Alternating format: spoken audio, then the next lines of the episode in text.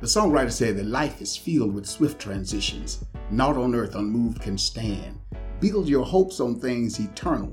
Hold to God's unchanging hands. And sometimes those swift transitions can make you feel like you're going through it all by yourself. This is the Motivated Mondays podcast, and we're here to start every week with a proclamation of praise, prayer, and absolute positivity. I'm your host, Dr. Al R. Harris Jr., and I want to thank you in advance for tuning in with us each and every Monday.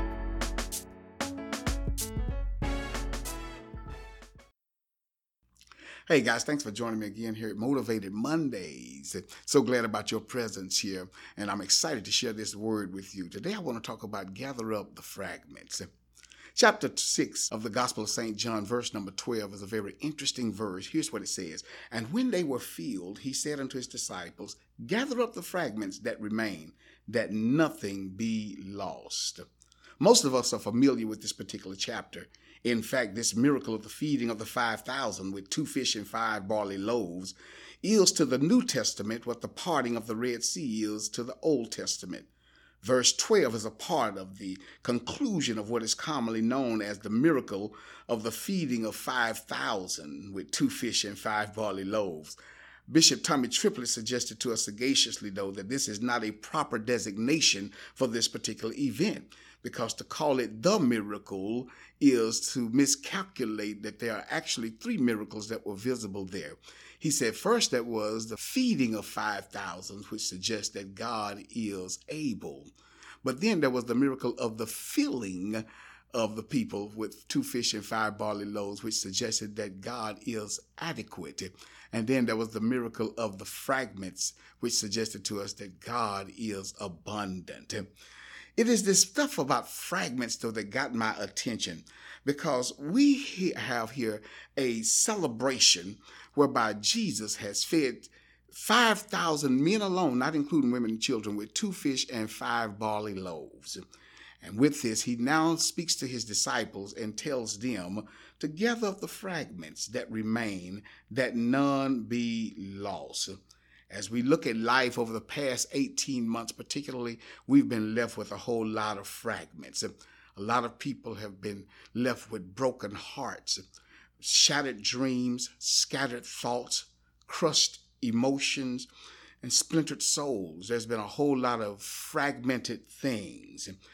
But as we look at life, I still hear the Lord saying, Don't throw those fragments away. Gather up the fragments that remain, that none be lost. And I believe that God has summoned me here to encourage somebody uh, that listen, those fragments are still important. They're relevant for whatever reason. So don't discard them, don't trash them, don't throw them away, but to gather up the fragments that remain, that nothing be lost. Why is it that Jesus is wanting us to gather up the fragments? And I'm glad you asked. Let me just share two or three things that leap from these pages and beg to be preached about, and then I'll get on out of your way. Watch this. The first thing that he says, the reason why you should gather up the fragments is because the fragments are viewed by the master.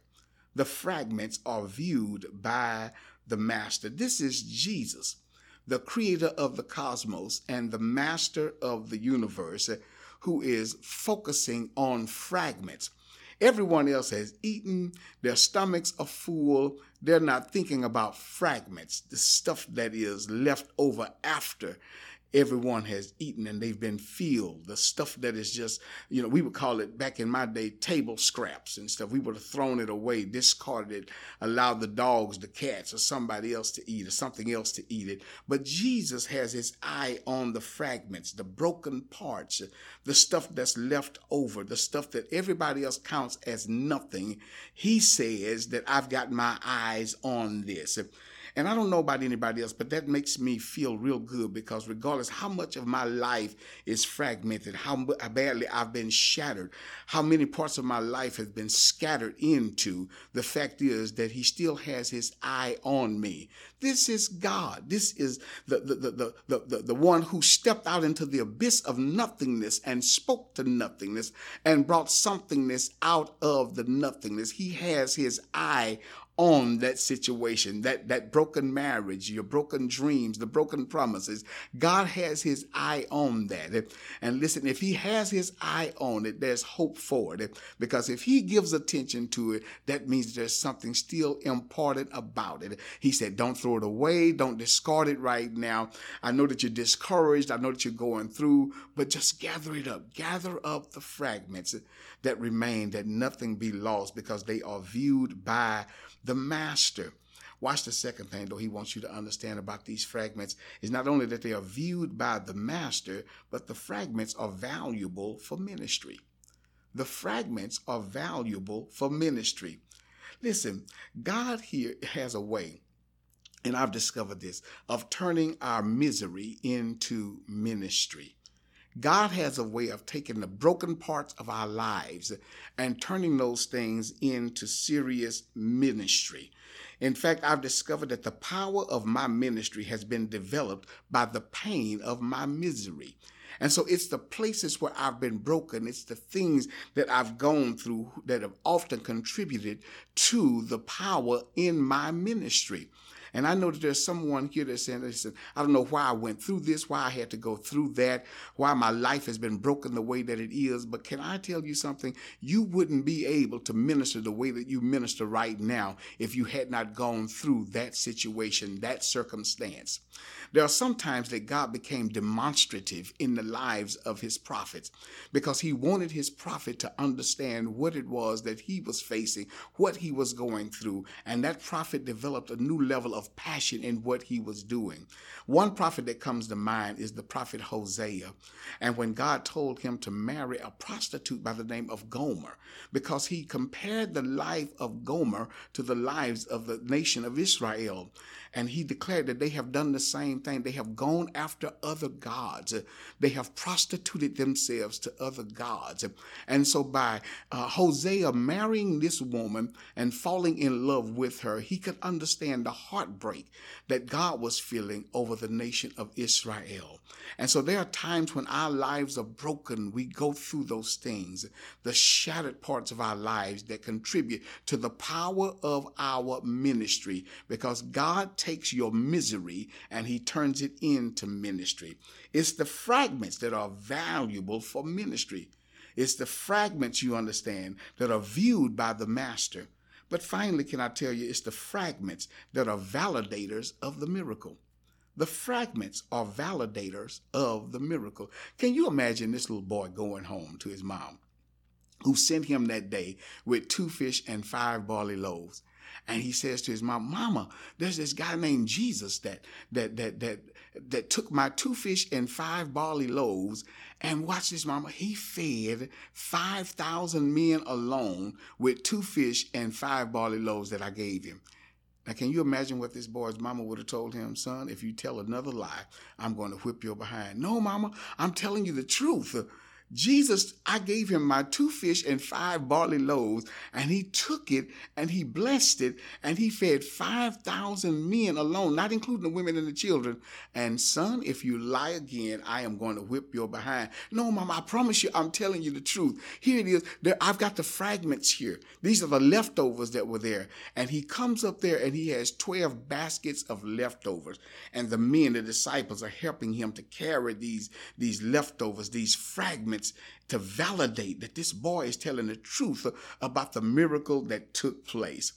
Listen, if it were not for the broken things in your life, I need you to understand you could not validate the fact that a miracle actually took place. It's the fact that people know that your life was shattered. It's the fact that people know that your dreams were broken. It's the fact that people know that you went through so many fragmented things in your life and yet you have survived it. It's those fragmented things that validate the fact that God is still in the miracle working business because he did it for you.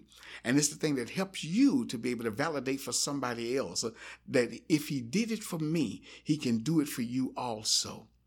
I need you to understand that God doesn't want you to just discard, to throw away, to do away with the fragments. But I hear him saying, gather up the fragments, whatever you have lost over the last 18 months, your business that had to be shut down, the 401k plan that crashed on you, all the stuff that you've had to face. He wants you to understand don't throw it away. Gather up the fragments that remain, that nothing will be lost. And I'll take those fragments and make everything all right. Hey, I know that all of us have gone through something in our lives, listen, that have left us broken. But I just believe that just what God said to the Apostle Paul when Paul was telling him, listen, I've got these things going on. He says to Paul, listen, my grace is sufficient for you, for my strength is made perfect in your weaknesses.